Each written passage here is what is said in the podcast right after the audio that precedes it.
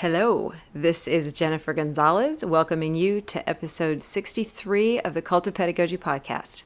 In this episode, we are going to talk about how you can teach your students to avoid plagiarism.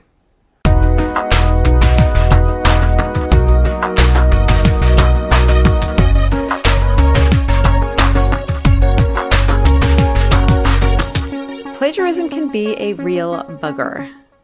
Most teachers have had to deal with it in some form or another, and a whole lot of you still haven't quite figured out the best way to combat it. Many of us issue stern warnings and threaten serious, soul-crushing consequences. Others also use software to detect plagiarism. And while these methods can deter students from plagiarizing and catch them if they do, they operate on the assumption that all plagiarism is devious, that all students who plagiarize know exactly what they're doing, and our mission is to catch and punish. Now, because I don't believe that assumption is accurate, I think we could be handling the problem with a lot more finesse.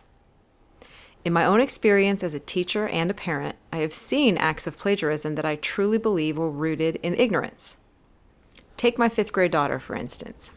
A few months ago, she and her best friend were collaborating on a Google Slides presentation about a Native American tribe. Reading over it as she worked, I found sentence after sentence written in language she never could have come up with. And when I asked her where she got the information, she told me point blank that she copied and pasted it from a website. It took me forever to explain why that was wrong and what she needed to do instead. She seriously had no idea. She wasn't trying to cheat.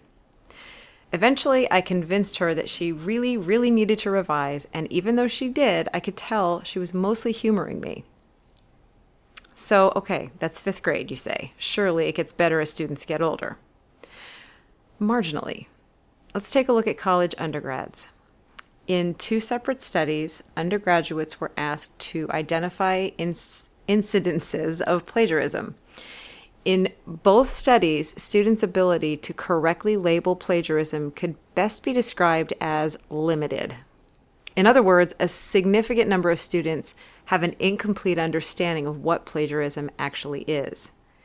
And if they don't always know when they're doing it, it's going to be pretty hard to get them to stop. Now, to be clear, I am not arguing that all students who plagiarize are innocent.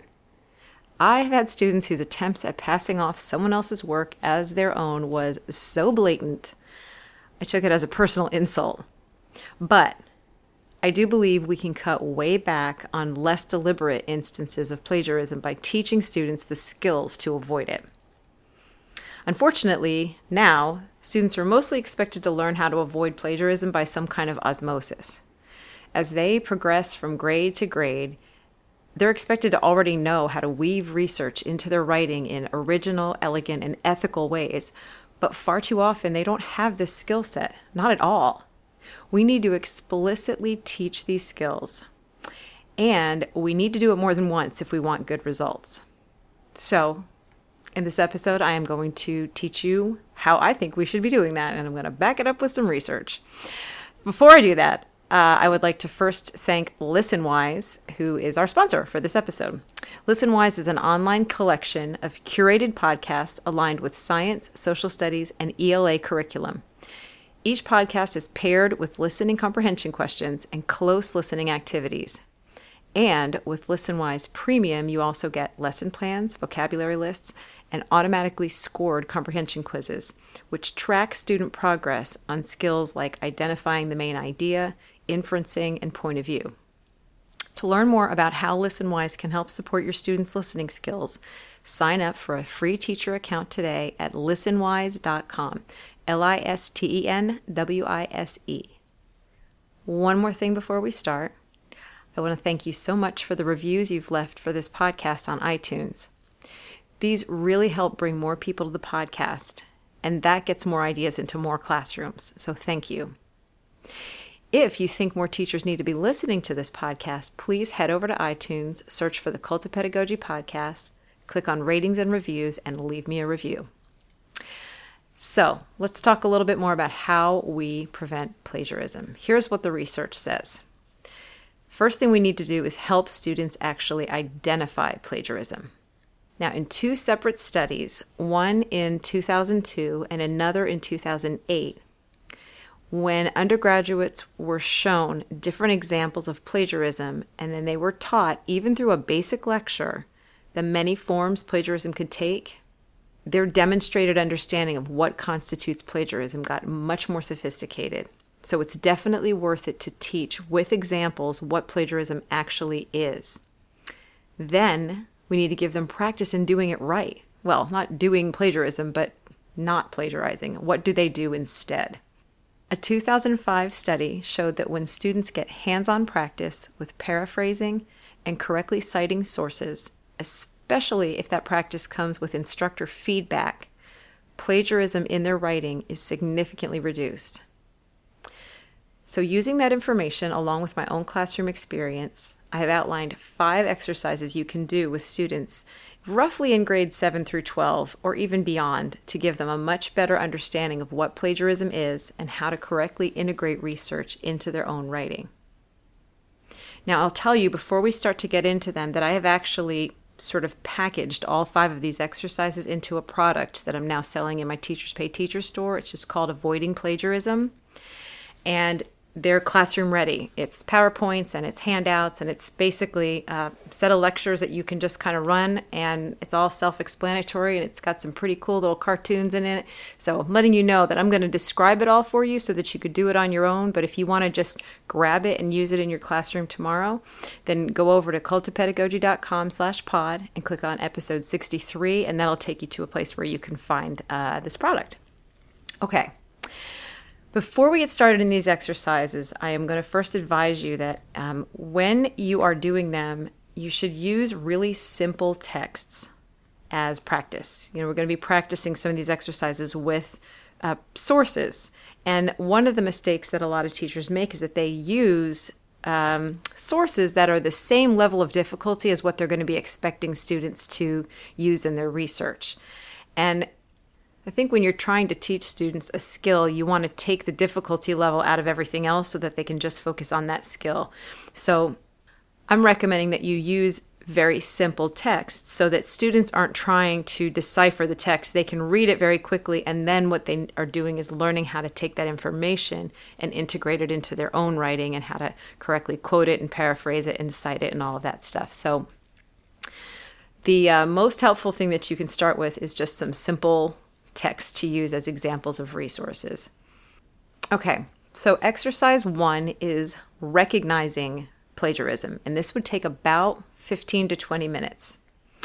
So as I mentioned earlier, students have an incomplete understanding of what actually constitutes plagiarism. So this exercise uses the concept attainment strategy of showing students yes and no examples of something to help them refine their definition of a concept. And in this case, the concept is plagiarism. So the first thing you do in this exercise is to have students read a short, simple text. This could be something anywhere from like five hundred to eight hundred words on a pretty familiar topic, maybe something really high interest. So this can be something that's, you know, like a kind of a quick web article about something. Have them read this and then show them several teacher-created examples of student writing based on that text. So you're basically creating a pretend student who wrote, and that text was one of their resources. In some of the examples, the student is plagiarizing, and in other examples, they're not. And so you're going to basically say to the students, you know, I want you to tell me um, which of these are plagiarized. And you'd start with a definition that plagiarism is basically copying somebody else's words or ideas without giving them credit. So one at a time, you'll show them these examples and ask them, is this plagiarism or not? And I would recommend that you have the students sort of do a little think, pair, share, basically, where they decide in their heads what they think it is, and then turn to a partner and discuss it with them, see if they can reach some sort of an agreement on that. And then you sort of give them the answer and show them and see if they got it right. And then talk about it a little bit and then move to the next example. I would also say start with really simple examples to where it's an obvious copy of the of the uh, resource, and then move more towards more sophisticated, you know, subtle examples of plagiarism where maybe they're taking the um, taking the phrase that's in the resource and they're kind of changing a couple of the words. So it's sort of different. It's not the exact words, but it's pretty similar. And so you just basically are working more towards having them see, this is the right way to do it, this is the wrong way to do it, this is the right way. And, and by doing that, you're helping students get a better definition and a more sophisticated definition of what plagiarism actually looks like. That's exercise one. It's just looking at the examples and getting a yes, no, and getting a good idea of what plagiarism actually looks like. Exercise two, three, and four are actually where you are, they're they're trying the writing skills themselves, where they're taking the information and they're learning how to incorporate it into their own writing. So exercise two is summarizing, three is paraphrasing, and four is using direct quotes. And these are these are three different levels of how much of the author's original writing are you actually using. So exercise two starts with summarizing. And this one would take about twenty to thirty minutes. Could go even longer if you're working with higher needs kids. So once students know what plagiarism looks like, they move to summarizing, which is basically putting what they're learning into their own words.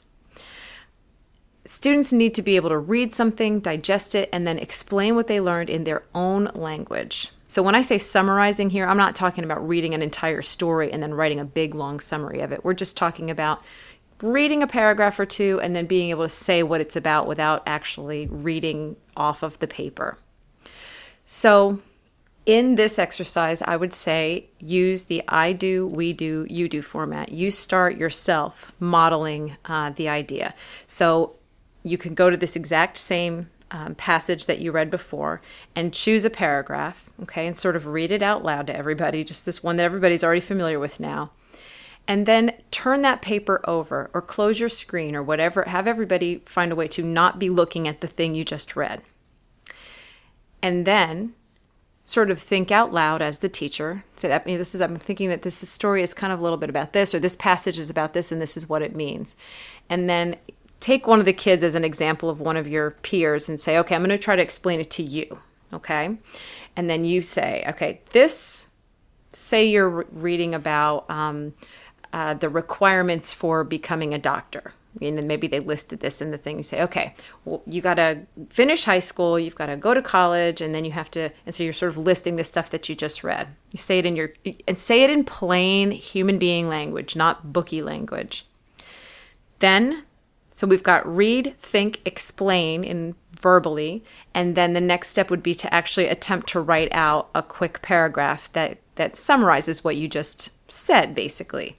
So you can do this, you know, on a projector or something with a keyboard, or you could do it on a, on the actual, like on a dry erase board or something, but you're going to actually draft in front of them what this looks like.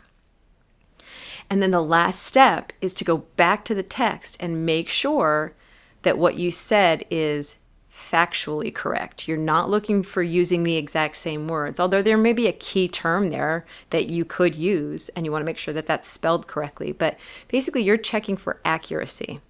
So the steps that you're going to model in this, this exercise two is to read, then put it away, put the source away, think for a minute, explain out loud, then write, then check.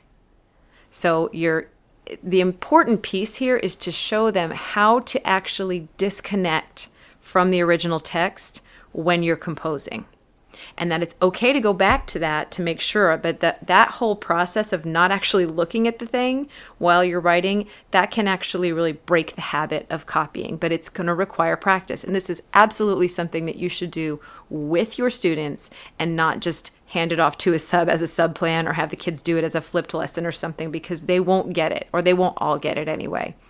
You really need to have them force themselves to not look at the thing and try to write it out on their own. Um, they're not trying to write it from memory, though, and that's the reason it's important to model it. You're not trying to memorize the actual phrasing from the original source. You're showing them how to read it, get it, think about it, and then explain it in your own words. My advice, too, would be that you mess something up a little bit in your writing of the uh, of your summary, whether it's spelling a word wrong or maybe getting a concept a little bit off, so that you can actually show them that when you go back and check, you can check and say, oh, actually it said, you know, the year nineteen eighty-two, not the year, you know, nineteen eighty-one or something like that. You can get something a little bit wrong so that you're showing them that you're just fact checking in that final check and not um, trying to phrase things exactly the right way. So once you've modeled that practice for them, then have them do it. And you could have them do it in uh, pairs, uh, in a group. Um, or you could, if you feel like they, they're getting it, they could do it on their own with another section. You can be using that same exact piece of writing that you read in exercise one still. Pick a different section. Maybe in a different section they talk about something else. You can say, all right, here's my question for you. I want you to explain, you know, what is required to grow a chia pet in your house. And we're going to read right around this section here. I want you to read it, and, and everybody, once you got it, let's all turn our papers over and sort of walk it through everybody together. And then let them see each other's paragraphs when they're done, and let them give each other feedback on whether this looks like it's a little too plagiarized still, or if it's if it really is in their own words. So that's teaching them how to summarize. The next exercise is paraphrasing, which I, I didn't really get the difference here between summarizing and paraphrasing, and this is where I, I pulled from other sources. Um, but for the purposes of these exercises, paraphrasing is a closer match with what the original source actually wrote. So whether you're either taking a unique idea, or maybe it's a unique combination of ideas, like a sort of a list that was given to you by the original source, or even language that's kind of close to the way the original source said it, but not precisely, then what you're doing is you're paraphrasing them. You're sort of taking what they said and you're you're kind of putting it in your own words, but not exactly. And the the main reason that there needs to be a difference at all is because the way that, and I got this from the OWL at Purdue. If you're not familiar with the OWL at Purdue, O W L, online, online Writing Lab, it's, I literally go almost nowhere else to learn about citation. So it's a great resource. Um, if your kids are young, I would not send them there yet because it's going to blow their minds. It's too much information. But as they get older, great source. Anyway, the reason that we need, need to know the difference between summarization and paraphrasing and teaching that to our kids is that when you paraphrase a specific idea from another text, you need to give credit right away to that idea versus reading three or four different sources about, you know, the Apollo space mission and sort of giving a nice broad summary of kind of everything you learned, and then you just credit all of your sources at the end. If you're really giving some specific information that you got from one source, you're going to give credit to that source right away because you're doing more of like a close paraphrase.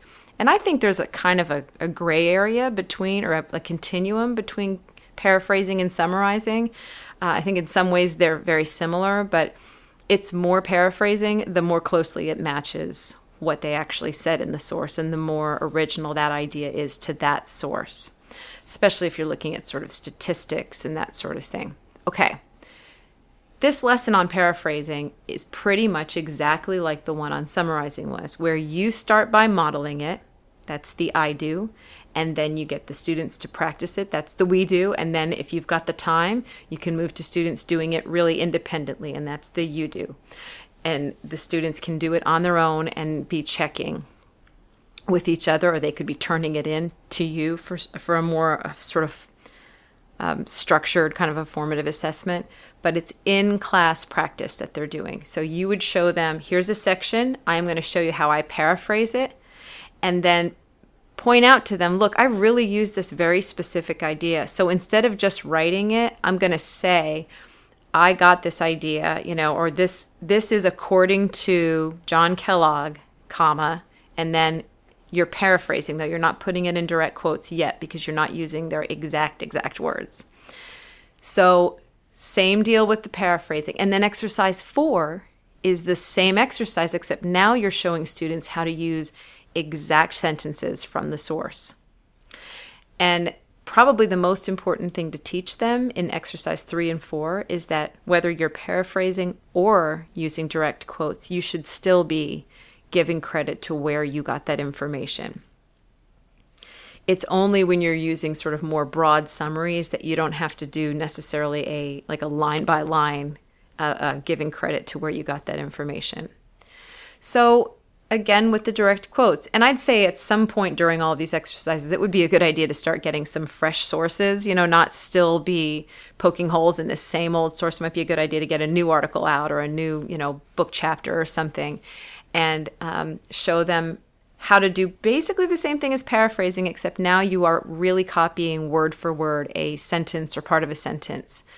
And and this really comes with some skills, because not only do you need to be able to put quotation marks around it and, and that sort of thing, but they need to learn how you actually introduce a quote like that. You know, how you can say, you know, in his article, Antelopes, John Travolta says, and then, you know, you put the, the quote right after that. They Students in general don't read a lot of academic writing, so they're not used to how these phrases work, but they can be taught them and shown them. And and it's a good idea to provide a, a list of sentence stems that really show them how to put all that stuff together. And that's one of the things that I've got in this um, in this mini unit on avoiding plagiarism is there's a, a page that just has, you know, different examples of how you can actually put these ideas in a sentence with a quote so it actually sounds nice. And uh, so, okay. So again, with the direct quotes, I do, you do, we do. You show them exactly how to do it. Now, up to this point, all the way through exercise four, we have not gotten into any formal citation style. We've not gotten into M L A style or A P A style. I'm I'm suggesting that you leave that until they really get these first four skills down, understanding what plagiarism is, then learning how to summarize, how to paraphrase, and how to use direct quotes. And in, in the paraphrasing and the direct quotes, giving credit to where you got that information. Understanding how to do that and being able to really get the concept is enough of a challenge before ever getting into the citation. And I think if you really let the students absorb that and internalize it, then the formal citation is going to be a pretty easy add-on after that. So exercise five is formal citation. This is where you are choosing whatever citation style your school uses. And in this in this mini unit that I have on T P T, I've got uh, two separate, basically, PowerPoints. One is just for A P A style and one is just for M L A style. And that's because, you know, I know a lot of high schools use M L A, but then there are others that use A P A. And I know in college, outside of the humanities, outside of, you know, literature classes and that sort of thing, Um, they tend to lean more toward A P A. So at least in the United States anyway, uh, what happens to a lot of students is that they go all the way through high school using M L A, and then suddenly they go to college and they're expected to use A P A. And if they're not already familiar with one, then it can really throw them off. And I don't want to neglect the other citation styles, Chicago and Turabian. And oh, wow, I'm afraid of saying that because I've never even used it. And I might not even be pronouncing it right. But anyway, there are others. But for the purposes of this discussion and in the in the product that I've got, um, just sticking with those two for now, because my perception is that those are probably the most commonly used, especially for um, K through twelve kids and uh, college undergrads, is where we want them to get this. Also, my thinking is that once a once a person knows how to do one, the skills are pretty transferable to others. But if they never really get one of them down, then it's just a hodgepodge. So the method here is not going to be a really big surprise. It's it's really just the same thing. You're going to model something and then have the kids try it on their own. Here's the process that I would recommend, though, because there's a lot to these styles, everything from what a paper should look like, how much spacing, what you should put on the, you know, the header that goes on page to page. And I don't know how much all of that is really necessary. I feel like really to get them started, there are two components that they really, really need to learn well. One is how to actually build that references list or that works cited list at the end. And a lot of students are going to be kind of familiar with this anyway, because some of them have probably done a bibliography before. So showing them how this is just another kind of bibliography is, it, it wouldn't be too big of a leap for them to have to make. The references list at the end, and then showing them how to do in-text citations. And I would actually do it in that order. I would start by having them make the references list at the end. And here's why. One is because of the familiarity with that already. And two, it's because when they do their in-text citations, all they throw in there is usually like the last name of the author. And if you can explain to them that having this last name here, it's telling the person reading it to go down to the end and check what you're talking about. Like you're basically just saying, hey, I'm talking about that thing down at the end. I, f- I think if you can show them in that order, then they'll understand what the in-text citations are even referring to if you've already got that references list built. So starting with the references list, I would advise you to go very, very, very slow at the beginning and build one or two entries in a references list together first. Start with one of your example articles. Make sure that that article already has all of its information, you know, the title and the date that it was published, the author's name and all of that. And and show them piece by piece. This is what a finished one is going to look like, but here's what all of these pieces mean. We start with the author's name and you show them there, and you put a do you put a period or a comma here, and you really have them go a bit at a time. And I'd say model it first and then give them another one to try. At some point, and I wouldn't do it right away, but at some point give them a, a very brief style guide that just gives a couple of examples. Here's how you do a book. Here's how you do an online article. And I would stick with just those, honestly, because if you look at a full style guide for one of these citation styles, I mean, there's there's dozens and dozens of, you know, different types of resources. And some of them are things that our students are never, well, aren't going to have to really access until they are in college. And if you throw it all at them at the beginning, it's just going to overwhelm them and it's going to really be confusing. So I would just stick with showing them how to reference a book, maybe a magazine article, but I don't even know how many magazines are getting floated around anymore. Students are going to be getting most of their information from the internet and maybe from books. So I would just have them practice for a while with those and get them really good at just using those.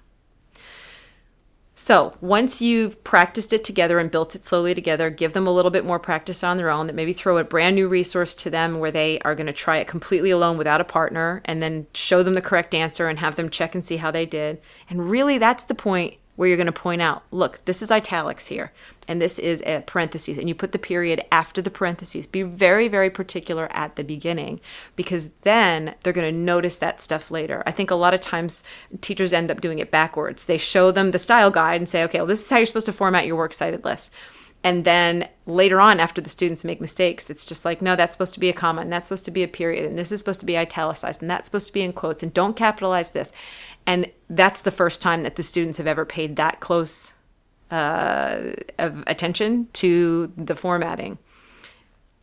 And by then, I mean, then it's more annoying than it is a challenge. So I would be very, very slow and, and particular at the beginning. And then do the same thing with the with the in-text citations. Show them how, you know, within the Um, paper, your the things that you already gave credit to the authors to in your previous exercises, now you can just add that parenthetical information. So if you already said, according to John Travolta in his article, you know, antelopes, blah, blah, blah, blah, blah, then you can just show them, if it's A P A style at the end, then you just put parentheses and you put the year and you put a comma and you put a page number if there is a page number, and, and you're just building on what you have already practiced in the earlier exercises. So they say, oh, okay, I already have learned how to give John Travolta credit for this. Now I just now I just say what year it was, and you know I'm referring back to that references list at the end. After you've done a little bit of these, you know, the pieces, I would say if you've got the time and the desire, the next step would be to give them uh, a bigger assignment. Give them a, a, a short research paper, a simple, simple question to answer. You know, um, how does a spider build its web, or just something really easy, and and have them just come up with like three main points or something like that, and that they, they have to use two sources, and, and really give them a chance to put it all together into something fresh and new. Um, And in, in that assignment, my advice would be to place your highest level of points and grade and the weight on the citation and not on a whole bunch of other stuff. I wouldn't dump a bunch of other skills into that particular assignment. You want to try to isolate the citation skills so that you can really just keep everybody focused on getting getting the hang of those. Um, one other thing, too, about these citations, um, I'm fully aware that there are automatic citation generators like EasyBib and BibMe and things that you can do where you just plug the information in online and it'll just generate a citation for you. I use those and I love them and I think they're fantastic. And I think students should be taught how to use them after they have learned this uh, manually, mainly because those citation generators are not foolproof and they make mistakes all the time and they miss information and they um, they don't always know what you're talking about. If you enter a U R L, they're going to go and grab the information, but you know, two things are missing. Your students need to know what they're what it's supposed to look like at the end.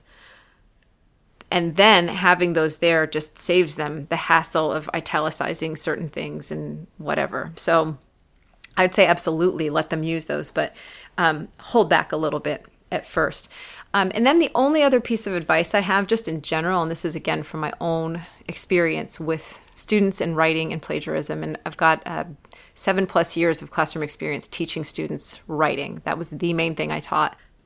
It is to have them do as much of their writing in class as possible versus having them do it at home. It's much, much harder for students to plagiarize when they're there, when they're in class and they're writing and you're walking around and you're seeing drafts evolve over time and you're conferencing with them, and um, versus when they're at home, the temptation is there to plagiarize. There's less guidance from you in terms of seeing them copying and telling them to stop. And I also feel like you just get better quality writing from students. If you are, if teaching them how to write is part of your instruction, then that should be part of your instruction. It shouldn't just be something that they go home and do. I just always found that I got much better writing from my students when they could do it in a in a semi-supervised environment. So those are the five exercises. I hope that you can put some of them to good use. If you are interested in seeing all five of these packaged into a, a nice, easy-to-use product, then come over to cultofpedagogy.com slash pod. Go to episode sixty-three. And that blog post has all of these exercises written out, but it's also got a link to that um, Avoiding Plagiarism product. To get weekly updates on all my newest blog posts, podcast episodes, and products, sign up for my mailing list at cultofpedagogy.com slash subscribe. Thank you so much for listening, and have a great day.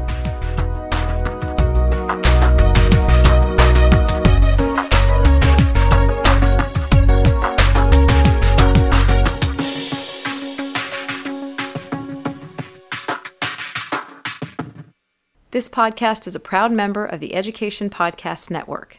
Podcasts for educators, podcasts by educators. To learn more, visit edupodcastnetwork dot com.